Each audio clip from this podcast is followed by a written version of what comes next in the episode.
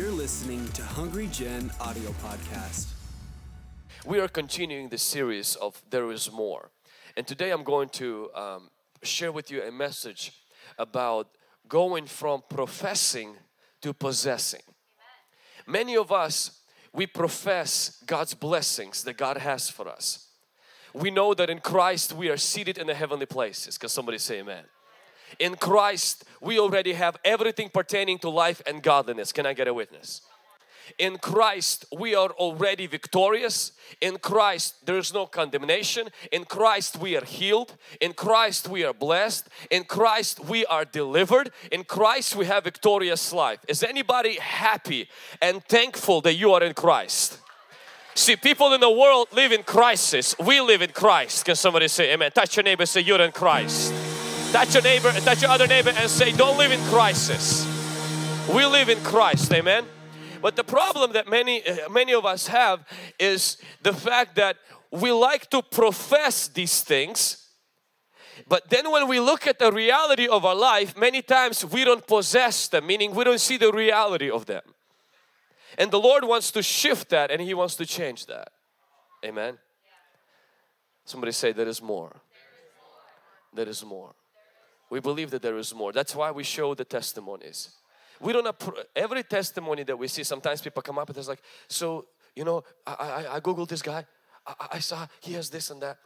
Uh, the testimonies we show is not us saying we approve and we know everything about these ministries. When I read Joshua it doesn't mean I approve of every action Joshua did in the Bible. When I read Solomon I don't approve of Solomon's idol worship uh-huh one time I had a person who said, I can't believe I'm going to stop listening to your sermons because you mentioned Benny Hinn. I said, well, you better also stop listening to my messages because I mentioned David. He committed adultery and killed a guy. And I keep reading his Psalms almost every day. I was like, and if that doesn't offend you, I don't know what could. Don't, I, we- we're not, we're showing God's glory. He uses people in the Bible who were not perfect and people on this earth who are not perfect. And we're also showing what's possible. The potential that God has for us. What we see today is not what God has for us. God has more. Even Jesus who we see as the ceiling of the supernatural. He looked at the crowd and looked at His disciples and says, you will do greater works. If Jesus being the ceiling always saw something more, how much more? We're the floor. We have to constantly be aware there is more. That's why we sing, I'm hungry, I'm thirsty for the living God. I don't want to be a preacher who only explains the gospel. I want to experience it. I don't want to be a person who only gives information. We want to see the demonstration of His power. We want to see His power being manifested. That's why we want to present the stories. We, we come to church, those of you who are visiting us for the first time, we're a little bit crazy. Yes, I know that you're getting that little smoke right now in your, in your nose and stuff, but the church in hungry generation is not satisfied with just preaching cut sermons and eloquence of speech without providing an opportunity where your mascara gets ruined on your face where you get on your knees and say God I need you. Where you say God touch my body touch my marriage touch my finances because I'm here to taste God not just to hear about God not just to sing about God not just to read about God but to taste God. Can somebody say amen? And somebody say hallelujah. Anybody here tasted God and found Him to be good? Found Him to be faithful? Found Him to be never leave you and never forsake you? If you are, wave your hand at me. Come on, somebody. Joe, if you can give me a little bit more juice. Thank you. There is more. Come on, Jesus. Somebody is getting it. Let's open Joshua chapter 1 verse 3. Every place that the sole of your foot will tread upon, I have given you, as I said to Moses. Last few weeks we talked about this whole series is based on Israel entering the promised land. We started to talk about the paddling in prayer. How when you pray the promises of God, you see what's available to you. even when you stop being desperate, you should never lose your desire if you focus on what God has promised to you. Also, we talked about the supernatural supply, how when you enter the promised land, Moses, the rod and manna doesn't enter there, but God's promise still is intact. Meaning certain people will help you to get here, but they will not help you to get there. And when you lose them, don't lose your hope of the future. Because your future is never attached to people who left you. It's attached to God who is still with you. That's a good preaching and, and a shouting point right there. Thank you, Jesus. Hallelujah. This week I'm going to talk to you about moving from professing to possessing. I want us to take notes. Statistics says if you take notes, higher chance of making to heaven. I just made that up. I'm sorry. The first point I want you to write this down is that we have to move from waiting upon God to working with God wilderness was a time when Israel was waiting for the cloud to move. I love those prayers. They sounds so spiritual. Lord, if you don't go with us, we will not go. But these are not prayers we are to pray because God is already with us. And He's saying, if you don't go, I don't go. When the cloud moved, so did God. But when they entered the Jordan River, the Bible says God changes the rules of the game. He changes the rules of supernatural where He says now, when your feet step into the Jordan River, I go with you. God didn't say, I will split the Jordan River and then you go. God says, You go and I split the Jordan River with the Red Sea, they were waiting for the river to be split and then they went. With the Jordan, they went and the river split. You are not facing a Red Sea, you are facing a Jordan. In the sense that God is not going to do it and then you go. You are going to go and God is going to do it. Don't just wait on God, work with Him. Many Christians, they know what it's like to say, I have nobody without God. Jesus says, You're nobody, you're nothing without me. And we know that we say, Oh Lord, I am nothing without you. If you don't do it, I'm not to be able to do it. And that is true, but that is only 50% of the truth. The other percent, 50%, is when Paul says, I can do everything through Christ. I am nothing without Christ. That's only 50%. The other 50% is I can do all things through Christ who strengthens me. You got to combine both of these truths. Can somebody say amen? We see that Jesus tells his disciples, go into all the world, preach the gospel, baptize people, teach them. And then he says in Matthew chapter 28, he says, Lo, I am with you always. The lo is after the go. First is the go, and then is the lo. Jesus adds the lo to go. That means that he says, I'm gonna go with you when you go. He didn't say, you know what, I want you to wait. He only said that once to disciples and they waited for 10 days and no longer is the church required to wait. Now we pray in our prayer time, we wait upon God in prayer time. That is true and that is extremely important. We come to dependence on God. But what I do not want us to have is this. I don't want you to shift the responsibility for revival on your life on God we don't shift the responsibility for miracles on God. We share responsibility with God for miracles in our life. If revival depends on God, every church would have it. If revival depends on God, every nation will have it.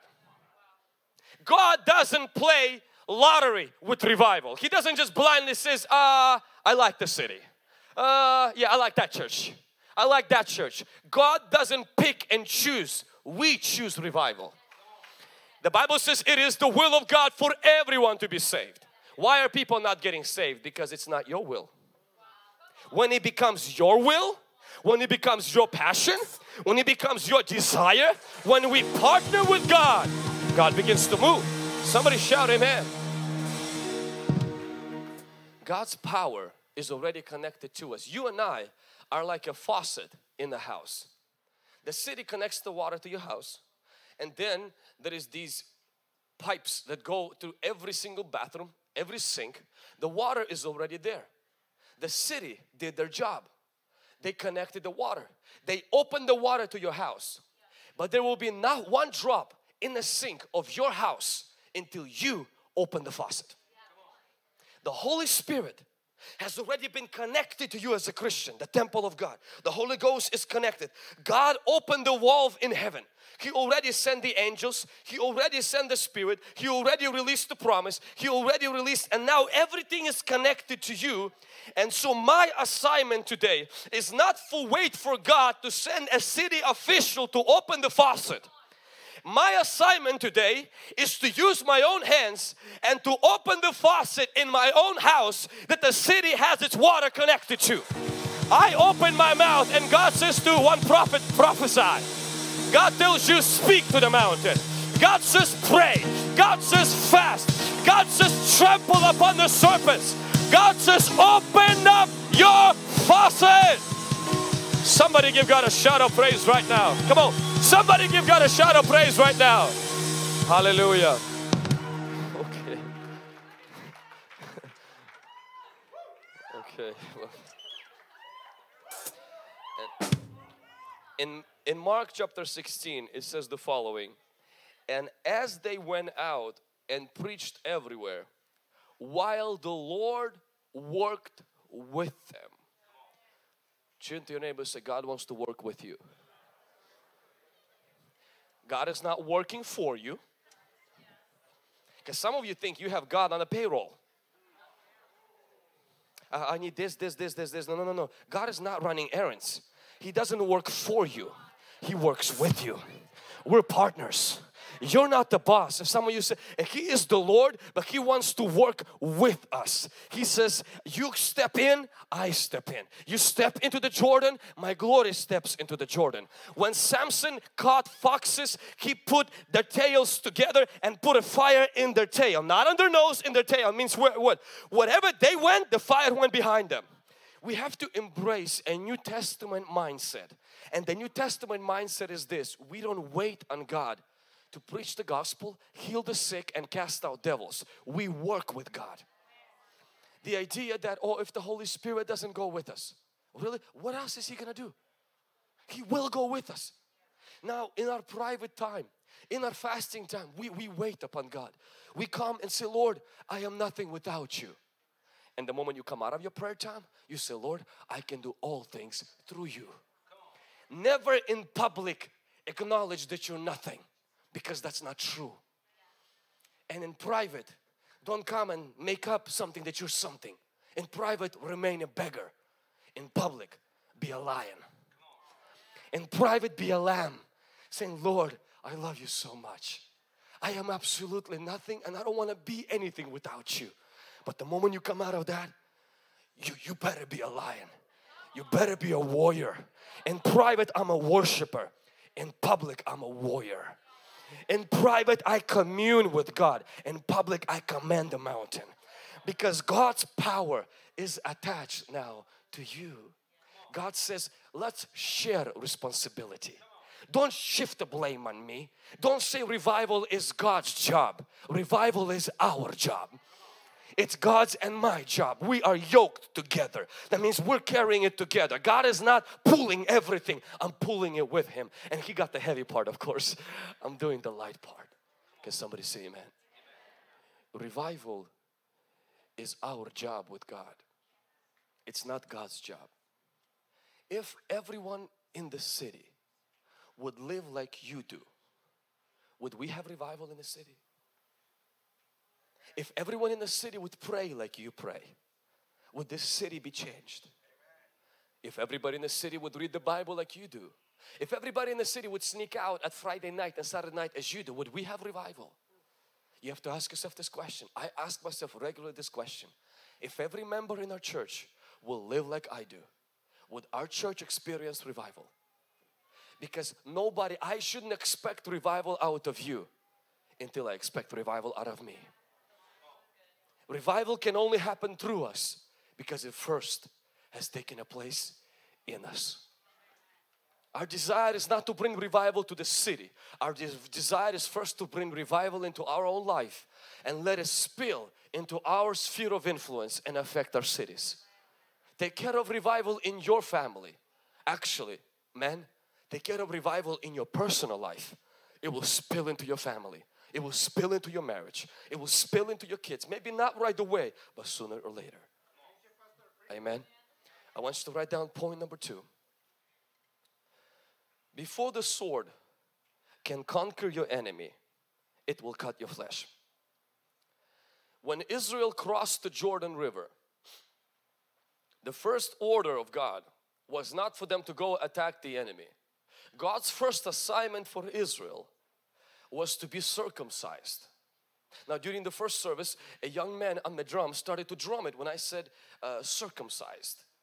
Um, and I wasn't sure if he was giving praise report for the fact that we no longer need to do that or, or something, but, but it, it was very important. We no longer need to do physical circumcision.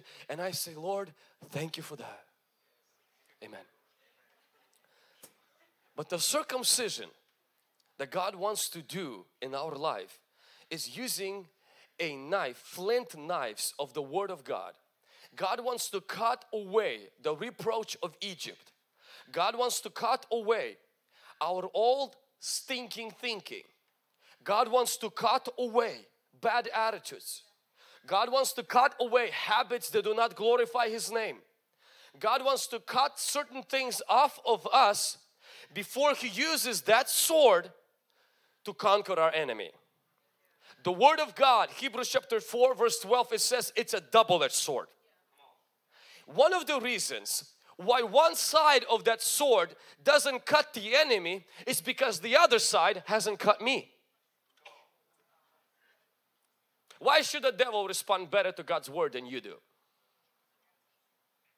Why should demons tremble if you don't shake? Why should the devil flee if you don't even humble yourself in front of God's word? I'm gonna give you a secret. One of the reasons why our words against the enemy has no power is because God's word in our heart has no power. The Bible says submit yourself to God and then resist the devil. Rebuking is only as powerful as the depth of my repentance. If I don't allow the word of God to come inside and pull some things, shift some things, build some things, make me weep, make me shout, make me praise, make me change my mood, literally mess me up. If that word has no power in me, why should it have power through me? See, before the word of God can conquer the enemy, there is one part of that word that will cut you. I'm not saying make you feel bad. Actually, it will cut something bad. It will bring comfort. It will bring conviction. It will bring power. It will change you on the inside because God's word is a double-edged sword. One blade is for the devil, one blade is for me. Come on, Jesus. Hallelujah. Hallelujah.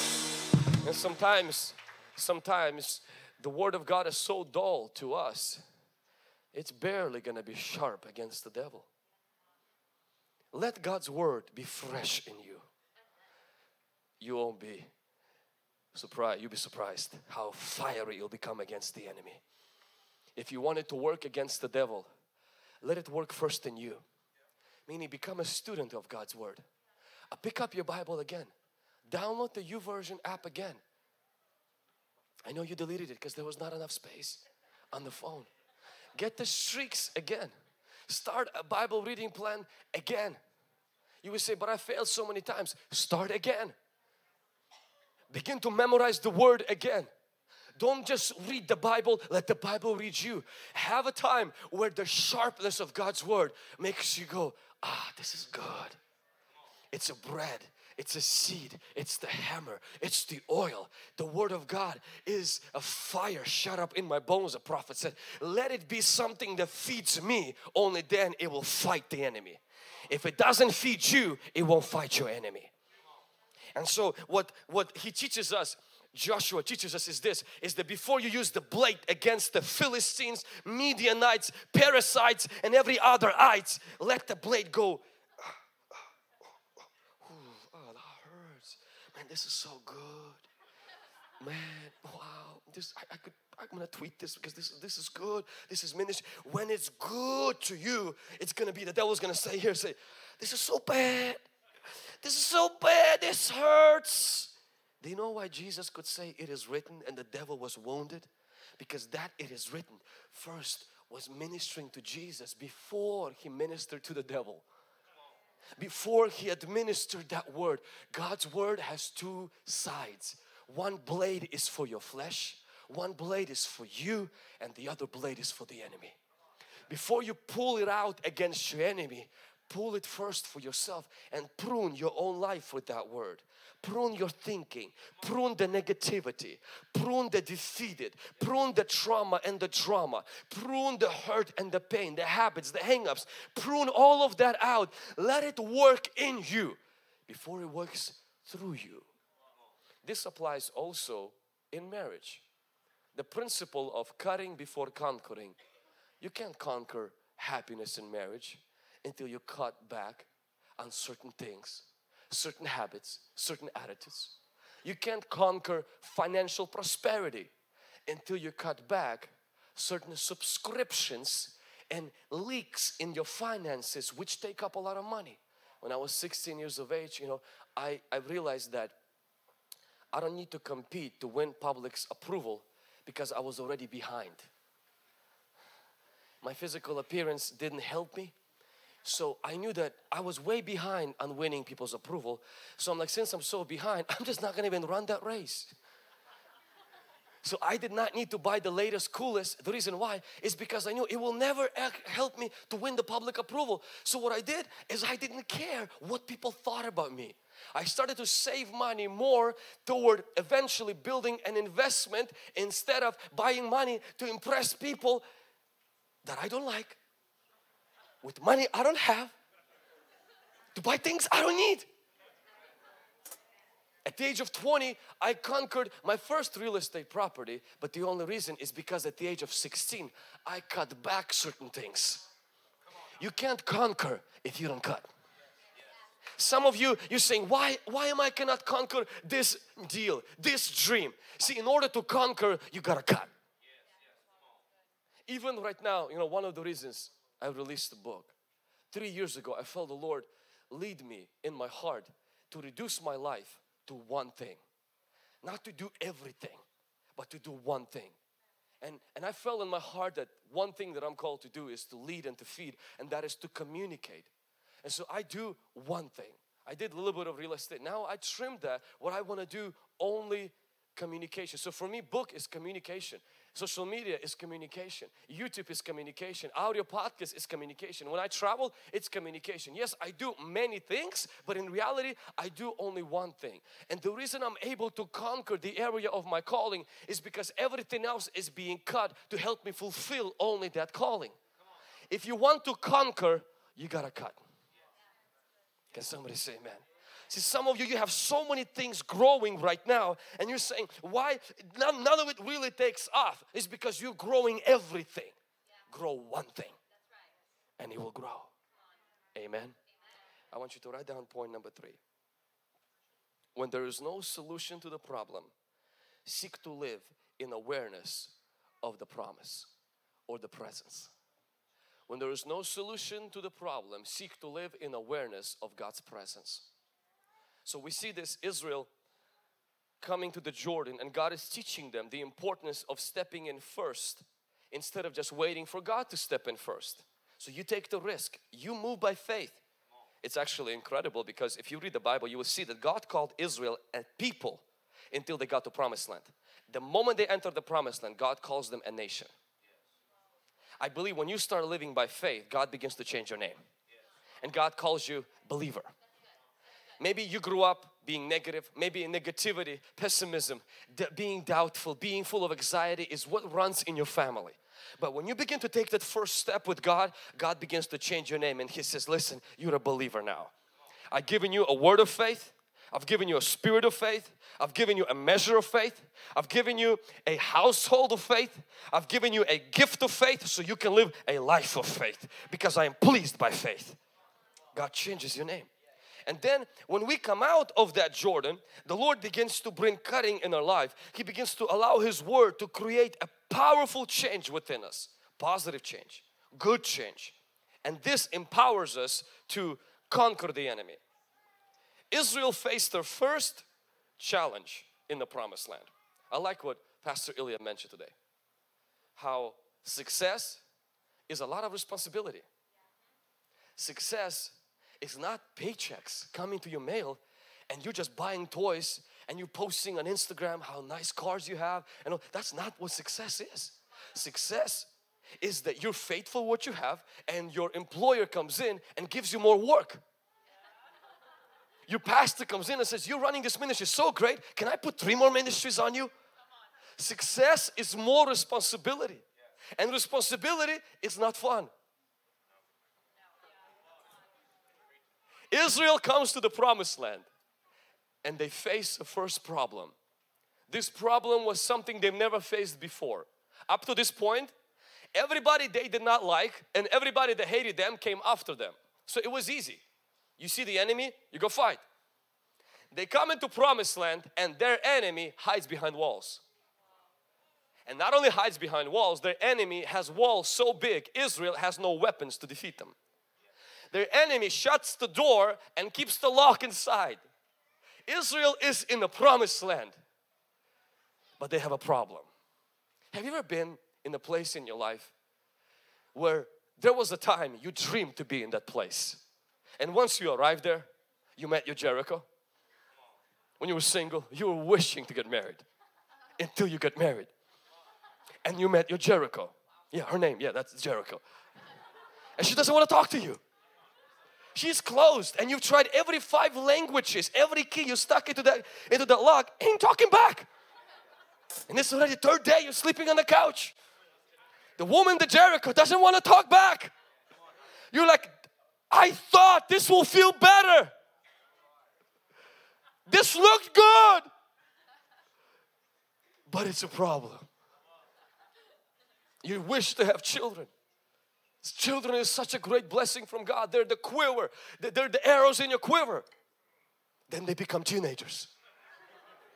Then you face your Jericho. When that spoiled bread that you fed and brought into this world thinks they got the world figured out and they're telling you how to run the world and how to run the family and they don't want to talk to you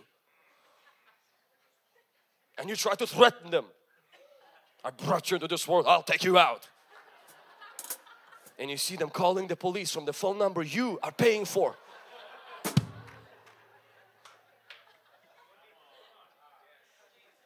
When you finally get that business and you got that one or two people working for you and things are finally going great and things are going great until you start realizing you gotta pay taxes. Until you start realizing you gotta look for a job See, you hated being an employee because somebody always controlled me and I always had to be here till 5 until and the beauty of being your own boss is so great until you have to look for job. You have to look for contracts. If that doesn't go through, it's on your food on the table that goes out. We don't realize, but the promised land has its challenges, and sometimes these challenges are so much bigger than the challenges of Egypt, and it makes the promised land feel like pit of hell. We loved having insurance when we didn't have them. Insurance, you're great, but I'm just gonna tell you the truth. Until we got insurance, first year that we had insurance, I remember I came to prayer and I said, God, I will never, ever do internship again in my life. I was like, why did you, Lord, take the most difficult people all around the world and ship them all at once to hungry generation? Why? Because the first week I faced with challenges. They came with problems. They came with difficulties. Some of them didn't even know they had these difficulties. But then by the end of internship, I was like, you know what? Uh, we can try one more time. And next year we tried it again. Then this internship started. And the first week, I was like, Lord Jesus, what did we got ourselves into? 32 teenagers. They are so.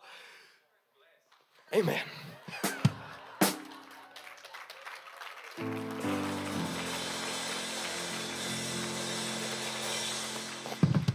One person texted me, this is happening. That the person, this drama is happening. This is happening. And sometimes I feel like eaten by hyenas, like by news report. Ah, ah. I'm like, and then I was like, man, this is so hard. But this is what I remind myself. I said, Lord, if it wouldn't be for the entrance, I wouldn't have these challenges. I remember when we didn't have challenges because we had nobody at church. I said, Lord, I thank you for every problem, every difficulty, every Jericho, every challenge I have because of the promised land I stepped into. Never let you, oh Jesus. Thank you, Father. Thank you, Jesus. Hallelujah.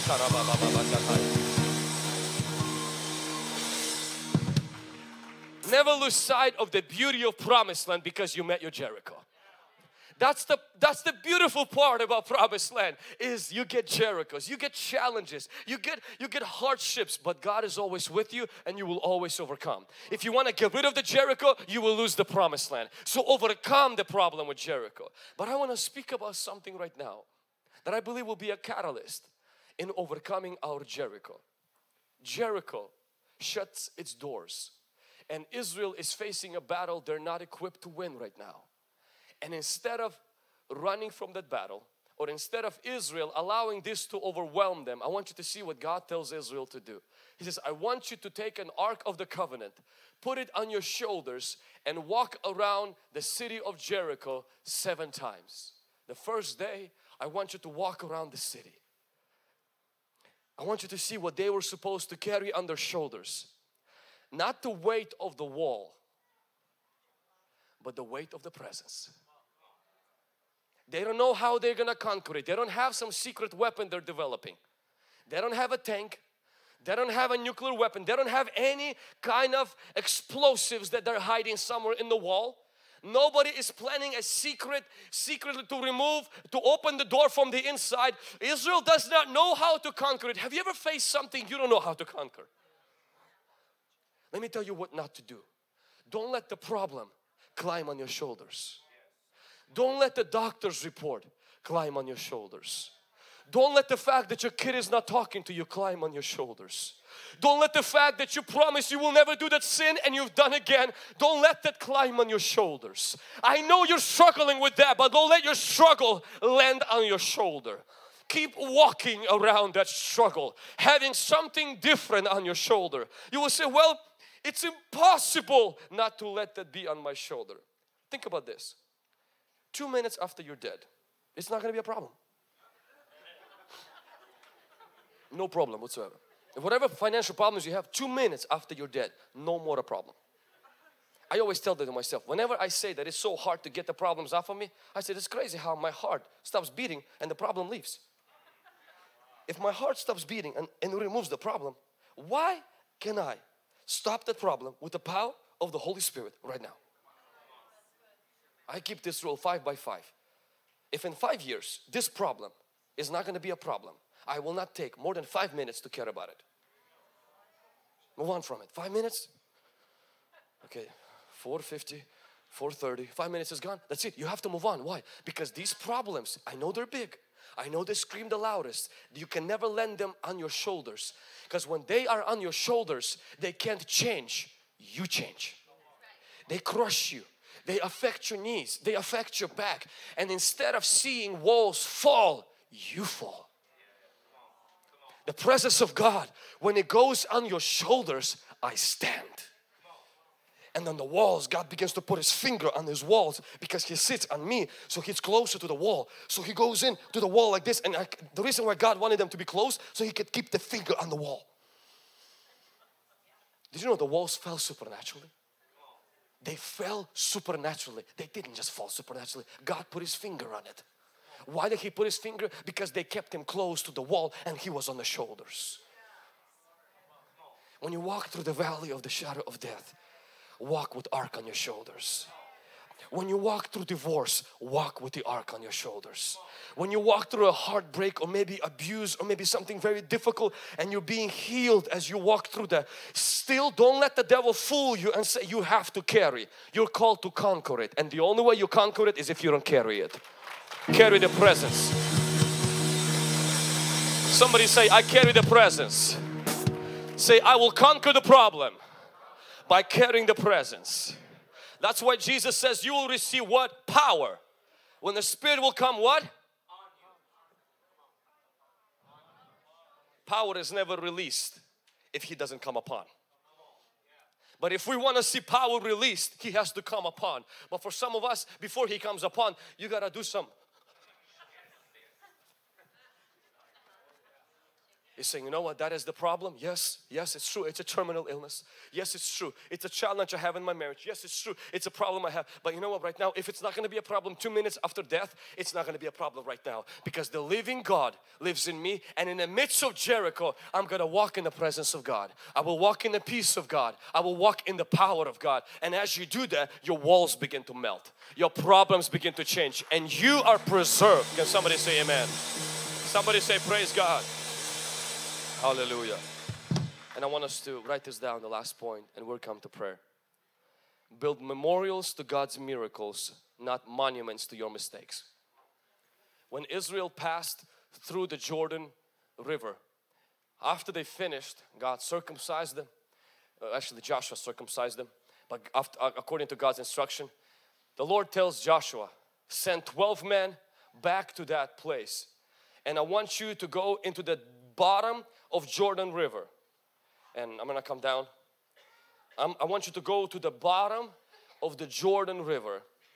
And once you reach the lowest point of the Jordan River, I want the 12 men to find some stones from there. Take the stones out from there and bring them to the promised land and set up like a monument. And God says, This is to remind future generations that I was with you. I did the miracle. God wants us, actually Joshua set up six, memor six or seven memorials during his lifetime. Sometimes he killed one king and put a huge pile for as a reminder, the king is dead. Joshua wanted the nation to have memorials of God's victories and God's miracles, not monuments of what God has not done, what has not happened, the prayer God has not answered, that person God has not healed, that, that time when God didn't come through, that time where, where was God in that? God does not want you to build monuments to unanswered prayers, but memorials to His miracles in your life. Some of us struggle with our faith not because our faith is weak, our memory is short. We remember things we should forget and forget things we should remember. Don't remember your mistakes. Remember God's miracles. We tend to, our mind gravitates to always remember what we've done wrong. Disciples were the same way. Jesus heals the, Jesus feeds the nations, feeds so many people, and then finally he gets in a boat and he says, um, "Stay away from the leaven of the Pharisees and the Sadducees." And the disciples like, "Dude, you forgot bread." No, you did. Man, we forgot bread. I, I can't believe this. And Jesus is reminding right in front of us about the bread. We forgot bread, man. Oh, man, man, we could text somebody to bring us bread, but we're already in the middle of the lake. We forgot bread. And Jesus says, "What are you guys talking about? We forgot bread."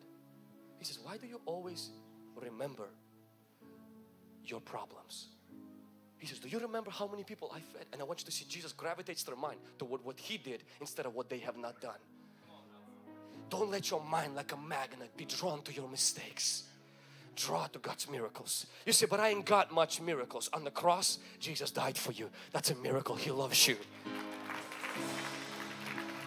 That's why the Last Supper, Jesus says, do this in remembrance of me. If you have nothing else to remember, remember how much He loves you. Remember that He loved you so much that He died on the cross for you and rose from the dead for your justification. Remember me, Jesus said. Hallelujah. Promised land is when you set up memorial stones in your mind and these stones are of God's activity in your life. Do you know why you have to do that? Because there will be moments God is not going to speak. You will have to rely on what He did before to give you faith for what you're facing right now. There will be moments when you will face the Goliath and Sam and Samuel, prophet Samuel is not going to pick up the phone and there's going to be no word from God popping from the Bible to encourage you and you're going to have to go back to your memorial stone of killing the lion and the bear to say if God was with me there, He was with me here and He is with me now and this Goliath will fall. Can somebody say amen? Even an angel of God when he came to Mary and said, Mary, you're gonna have a child. And Mary says, That is not possible. Angel, you understand, I'm, I'm not married. And it- it's gonna be controversial. There's gonna be a lot of drama there. And the angel, instead of saying, Well, you know what, I was in heaven, we kind of saw how God, you know, kind of created the gold out of nothing and stuff. Angel wasn't telling her what happened in heaven. He says, Your relative Elizabeth. Angels watch testimonies. Angels reference testimonies. Angel didn't touch her, so she feel the power. He filled her mind with a stone. Your relative. He never said something about Mary's life. Sometimes there are no memorial mir- miracles in your life. Borrow it from your neighbor. Borrow it from YouTube. Borrow it from someone else. That is why we play these things at church. That's why I regularly play these in my own life. Why? I want my mind to reflect the possibilities in God, not the problems of life, not the challenges of life, not my issues, but my identity. Can somebody say amen? Some of you, you have a monument that's built. It's what you've done. I understand it ended up in the newspaper. I understand your driving record confirms it. I understand you have a little blower thing that you blow before you can start your car. Yeah, I understand you lost your virginity. Maybe you understand you've been abused and you, you feel like you're second best. I am here today to ruin your monument. I am here today to devastate that monument and say, stop building that. God says, pull the stones from the lowest point of your life. Not to remind you you've been hurt, but to remind you that didn't kill you. To remind you God was there with you. And that did not end your life. And if it didn't end you there, it will not end you here. God is still with you. He did not leave you. He did not abandon you. Come on, somebody, give God a shout of praise. Hallelujah. Hallelujah. The only thing Jesus left was a tomb, and you're not a tomb, you're a temple. He is always with you. That's why you got to pick up the stones from the lowest point of your life. Not to remind that you cannot trust people. Not to remind yourself that listen, you're done with marriage because you got burned. No, God says pick up that stone to remind you even when you failed, He was still there. He was still there. He is still here right now. He's the God of second chances. He's the God of third chances. He's the God of fourth chances. He's going to be the God of fifth chances. He is your God. He is your God. He is my God.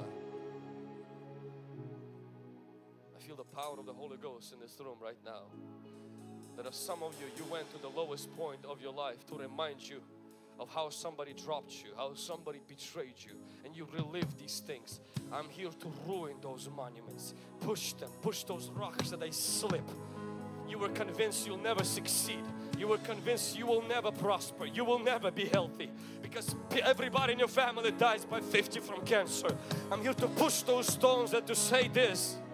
Set up a memorial in your mind. Set up a reminder that God's been with you. If He has not been with you, He's been with your family. He's been with this church and He will never leave you, never forsake you. Karamanaldes, hallelujah, hallelujah, hallelujah, hallelujah, hallelujah, hallelujah. If you are surrounded with problems right now, it's weighing you down and you came today crushed, quickly run out of your seat, come to the front. I'm, we're gonna pray right now. If you feel like, you know what, I've been through stuff and I'm feeling it right now. I just need some prayer right now. Just come out of your seat. It's not an altar for salvation. This God's gonna do something right now. God's gonna begin to ruin the monuments and build the memorials. You don't have to be a member of our church to receive prayer, but just run to the front and say, Lord, I just need more of you. Place an ark on my shoulders. Place an ark on my shoulders. Place your presence on my shoulders. Place your anointing on my shoulders. I'm tired of getting these demons. I'm tired of getting these problems. I'm tired of getting these issues right now. I want more of you, God. Just run, just run, just run to the front, and God's gonna meet you. Church, come on, lift those hands right now. Begin to worship. Don't put the smoke.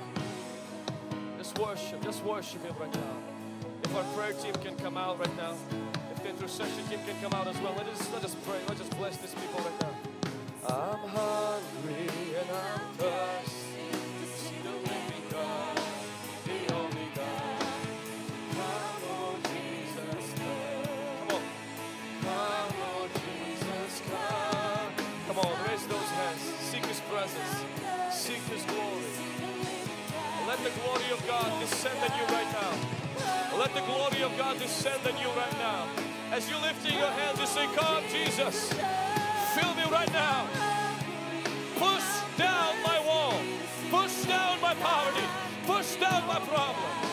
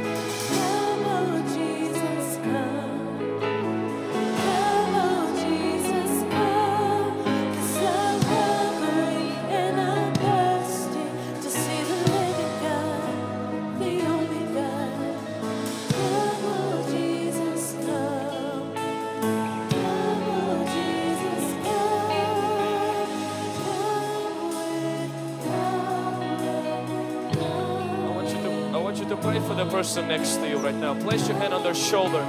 And I want you to pray for the ark to descend right now. Miracles are gonna be taking place right now. Pray for their shoulder. Begin to pray right now that on their shoulder there is gonna be a grace of God. If somebody's standing in front of you, you can place it on their shoulder in front of you. Let's begin to pray right now that the praise, the presence of God will descend on their shoulders. They will live. They will live in the awareness of the glory of God in Jesus' name. Yes, Father, we pray, Lord, that the heaviness and the problems on our shoulders, Father, will be exchanged for your presence, Lord, for your freedom, for your peace that surpasses all understanding. Lord, that we're not going to be carriers of our mistakes. We're not going to be carriers of our problems, of our worries, of our anxiety, of our fears, but we'll be carriers of your presence. We ask Lord, that our shoulders, our lives, Father, will carry presence of the Holy Spirit, the promises of God. Every word that you've spoken to our lives will be upon our shoulders, Lord, because your yoke is easy. Father, your burden is light. Father, we put that on ourselves right now. We cast aside every fear, every heaviness, every trouble, every doubt in Jesus' mighty name.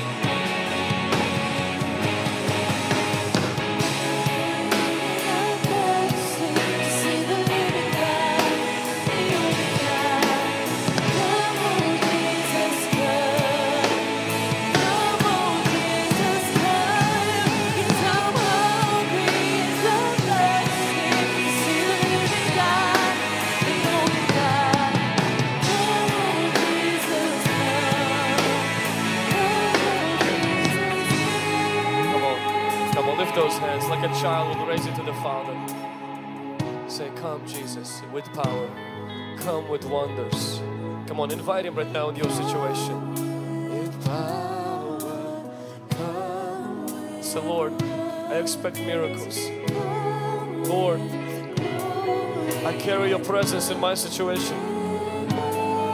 The finger of God is power, the hand of God is power. Stretch your hand. Do what only you can do in my marriage. Do what only you can do in my relationship.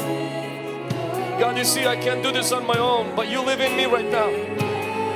Beat this thing. Help me, Lord.